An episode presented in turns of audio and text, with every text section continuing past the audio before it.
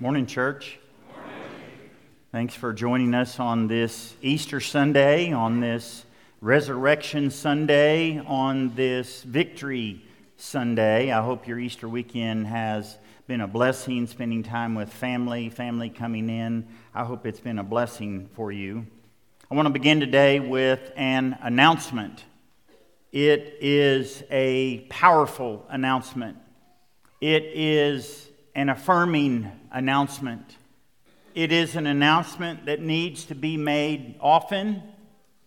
I believe it's an announcement that you need to make on a regular basis. It is a life changing announcement.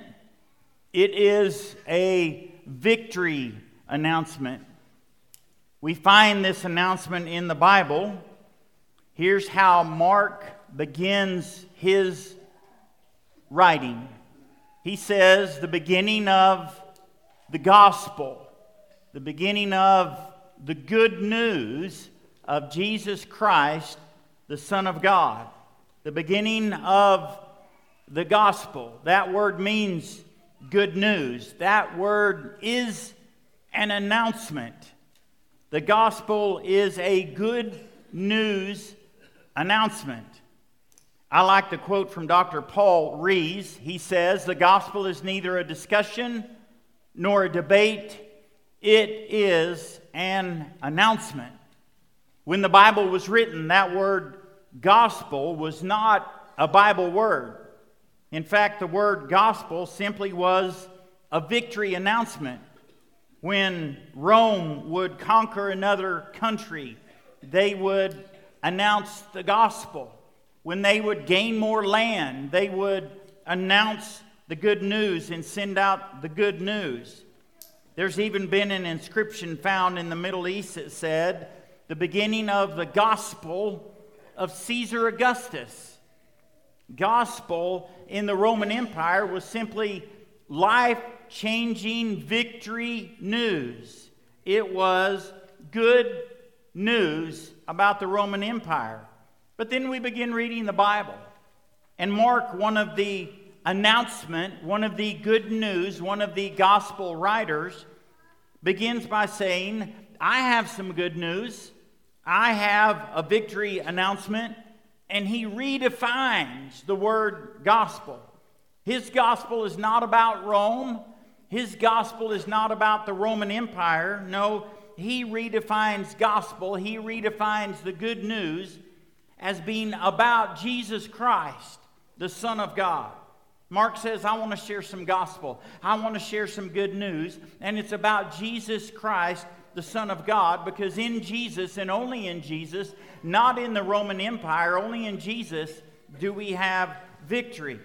And here in Mark 1, he writes, he puts into words, it's on print that Jesus is the Son of God. But what's interesting in the Gospel of Mark is you don't read that much anymore. You don't hear anyone say the words that Jesus Christ is the Son of God, not for a while. You don't hear from human lips anyone say, Jesus Christ is the Son of God. What's interesting is you hear God say, You are my Son. God says the words and you hear the demons say, What do you want with me, Jesus, Son of the Most High God? So God says it, and the demons say it, but we don't find those words coming from human lips until our text today that we will look at.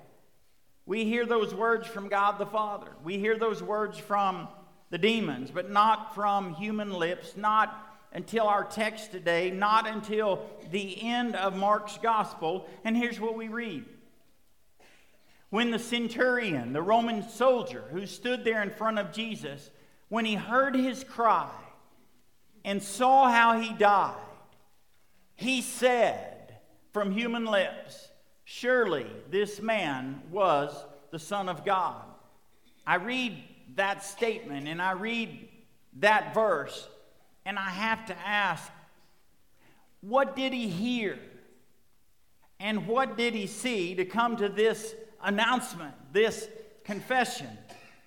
More than likely, this Roman soldier hasn't known Jesus very long. He hasn't had time to observe him very much, but there's something that he heard and something that he saw.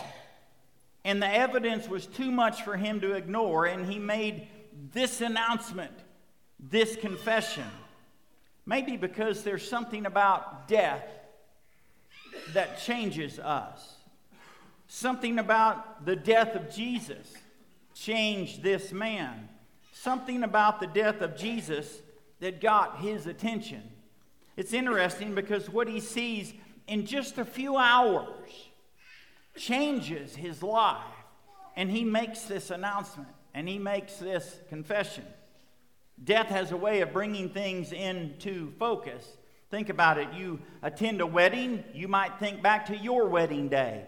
You attend a funeral and you start thinking about your life and the brevity of life and when your death may come because death has a way of getting our attention. Death has a way of changing our focus. Death changes us. Here's what Max Lucado writes Death is the bully on the block of life. He tells you you too will die someday. Your time is coming.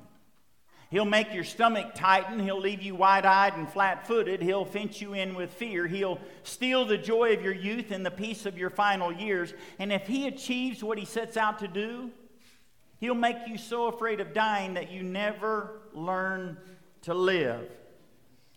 Think about it. There are times in life when you meet someone and perhaps you think you might really like them. You might really want to spend some time with them.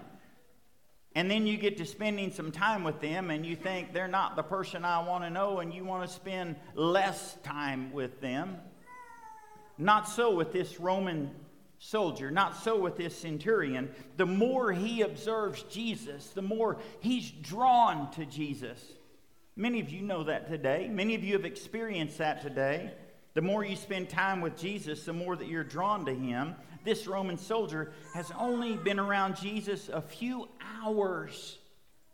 And he only observes Jesus during his final hours before death. And whatever perceptions he once had have now been changed. And he's the first human in the Gospel of Mark to say from human lips, This man was the Son of God. Mark wrote the words, God said the words. Demons said the words. This is the first human. So, I, I kind of want to know what happened. I'd kind of like to see what he saw and what he heard because this guy's probably seen hundreds of people die. He's probably participated in hundreds of executions, hundreds of deaths. He's probably seen everything imaginable. He's probably heard everything imaginable. And being here at the foot of the cross was nothing new. But something new happened this day. Something about the death of Jesus changed him, and I want to know what happened. I want to see the events leading up to this. So let's read. The soldiers led Jesus away into the palace and called together the whole company of soldiers. They put a purple robe on him, then twisted together a crown of thorns and set it on him. And they began to call out to him, Hail, King of the Jews! Again and again they struck him on the head with a staff and spit on him. Falling on their knees, they paid homage to him, and when they had mocked him, they took off the purple robe and put his own clothes on him then they led him out to crucify him. It's Passover week when thousands of people are offering lambs to be slaughtered because of the law. The law required that.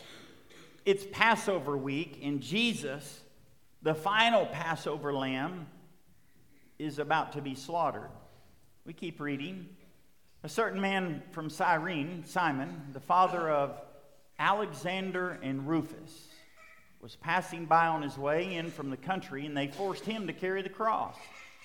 They brought Jesus to the place called Golgotha, and then they offered him wine mixed with myrrh, but he did not take it. Interesting that they offered Jesus wine mixed with myrrh. The only other place myrrh is mentioned is at the birth of Jesus. When the Magi came and they brought baby Jesus gold and incense and myrrh at both ends of his life, he's offered myrrh. At his birth, as a baby, his parents accepted the gift. At the cross, as an adult, he refused the gift. Wine mixed with myrrh was probably a sedative, something to take the edge off the pain. And Jesus didn't want to take the edge off the pain. Jesus took it all. No aspirin, no painkillers, no morphine. Jesus took it all and experienced it all. He took all the beatings and all the abuse and all the mockings. He took it all. Jesus was not under the influence of anything that day except the will of God. No doubt most of you know how horrible this death was. This death was brutal. The Greeks invented crucifixion and the Romans perfected it. They perfected it in the sense that they made it as cruel as possible. So there's no way to sanitize it. There's no way to make it look good. There's no way to glamorize it. There's no, no way to feel good about it. It was a cruel death. And the road to the cross was not a direct route, it was not a straight shot. Why? Because the Romans wanted everyone to know and everyone to see. The Romans made crucifixion a deterrent to crime. They wanted it to be public, they wanted it to be humiliating. They used this form of execution to keep people in line so they wouldn't break the law. And so they paraded people for everyone to see so that people wouldn't do what you were seeing. And Jesus is no longer able to carry his cross.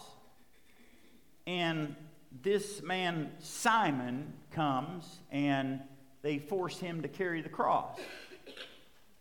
Interesting side note when you get to Romans 16, where Paul says, Greet these people, greet and greet and greet and greet and greet. And it says, Greet Rufus, whose dad was Simon. Probably the same Simon who carried the cross of Jesus. So it influenced not just the Roman centurion, but Simon and his children. We keep reading. And they crucified him. Dividing up his clothes, they cast lots to see what each would get. They crucified him. That's, that's about all the detail Mark gives us in his good news. Crucifixion was an excruciating death. It was saved for the worst of criminals. The nails were a half inch wide and seven inch long more like a railroad spike. It was, it was an awful way to die. The Romans took great pride in making it a horrible death. But Mark doesn't really go into details, just four words, and they crucified him. One week earlier, Jesus enters town and they shout, Hosanna! Now, just four words, and they crucified him. We keep reading. It was nine in the morning when they crucified him. The written notice of the charge against him read, The King of the Jews. It was customary to put the charges over the head of the person so you would know who they were and what they did, the crime they had committed, but this was not the charge. This was not the charge against Jesus. The Jews charged him with blasphemy. And in the other good news gospel writers, we read the Jews were upset and they wanted the charge changed. And Pilate said, What I've written, I've written. We keep reading. They crucified two robbers with him, one on his right and one on his left. Those who passed by hurled insults at him, wagging their heads and saying, So, you who are going to destroy the temple and build it in three days, come down from the cross and save yourself as if crucifying him was not enough, as if the sign was not enough, as if being placed between two robbers was not enough. Add to that the insults not just insults, they hurled. They, they hurled. They didn't just say them, they hurled. Whatever you want to visualize that being, maybe you've had someone say insults about you, maybe you've had someone hurl insults at you. They're hurling insults at the they're hurling insults at the one who can save them. They're hurling insults at the one who created them. They're hurling insults at the one who gave them physical life, at the one who gives them spiritual life. These people are challenging Jesus to do something. They're challenging Jesus to come down. They're challenging Jesus to save himself. But he doesn't give in to their insults. In the same way, in the same way, the chief priests and the teachers of the law mocked him among themselves. He saved others, but he can't save himself. Let this Christ, this King of Israel, come down now from the cross that we may see and believe. Those crucified with him also heap insults on him. In the same way, in the same way that everybody else was hurling insults, in the same way that everybody else was mocking him. Now the chief priests and the teachers of the law join in. Now those being crucified with him are joining in. These people don't understand that coming down from the cross is not what's going to save them. Staying up on the cross is what's going to save them. But they don't remember, and they, they certainly didn't understand when Jesus said, But I, when I am lifted up, will bring everyone unto me, will draw all men to myself. Jesus is catching it from every angle from the passersby, from the chief priests, from the teachers of the law, from the temple going religious folks, from God's people, from the Romans, from the executioners, from the two robbers. And then, and then something happens. A, a supernatural phenomenon at noon, darkness came over the whole land until three. In the middle of the day, at noon, darkness over everything. If you've read through Scripture, you know that darkness in Scripture is associated with the wrath of God. Here we are at the end of the Passover week, Again, the Passover week, which commemorated the exodus of God's people in the Old Testament, God brought the plague of darkness over all of Egypt, and He instituted the Passover. And, and, and the death angel, the wrath of God, was about to be seen, and the firstborn of animals and the firstborn among men were about to die. And here we are, thousands of years later, and Jesus the final Passover lamb, the firstborn of God, is about to die, and God's judgment is on display again, and darkness comes over the land again. And three hours later, Jesus cried out, My God, my God, why have you forsaken me? Jesus cries out in a loud voice, not a whisper. You didn't have to say, What was that? You knew. He cried out in a loud voice, and he lets everyone know that he's alone.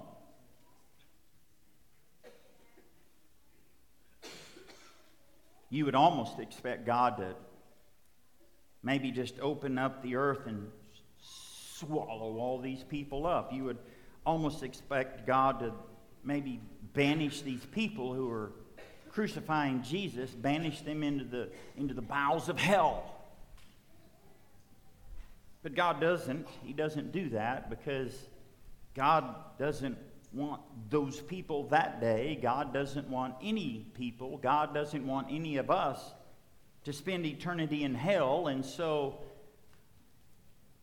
hell comes to Jerusalem on this day. Darkness comes to Jerusalem on this day. Hell comes to Golgotha on this day. Hell is described in Scripture as a place of darkness. The Bible says utter darkness. And on this day, hell comes to earth you know, the worst thing about hell that we read in Scripture is God is not there.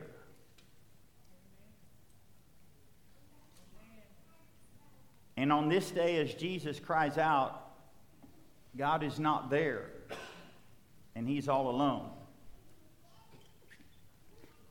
This is the cup Jesus didn't want to take. This is the cup Jesus didn't want to drink. This is the cup of God's wrath that he prayed if there's any other way. This is the cup that crushed him to the point of death. As terrible as the pain of crucifixion, I think the pain of separation from his Father may have crushed him more. This may be the only time in all the Gospels that Jesus calls him God and not Father. It's, is it little wonder that the sun stopped shining on this day because the Son of God was left in the dark? We keep reading. With a loud cry, Jesus breathed his last. The curtain of the temple was torn in two from top to bottom. Well, Jesus is up on the cross, down on the earth is an earthquake, and the curtain of the temple is torn in two. The, the curtain of the temple, not, not just any curtain, the curtain that separated the most holy place, the, the most holy place where only the high priest could go. Some writers say the curtain of the temple was four inches thick. Some writers say it was 24 inches thick. And it doesn't tear from bottom to top as if, as if man grabbed it and tore it. it. It tears from top to bottom, perhaps to signify that it is torn by God. And little do people know on that day, but we know, we know from reading that the temple is now open to all and we have access to God because of Jesus, our high priest.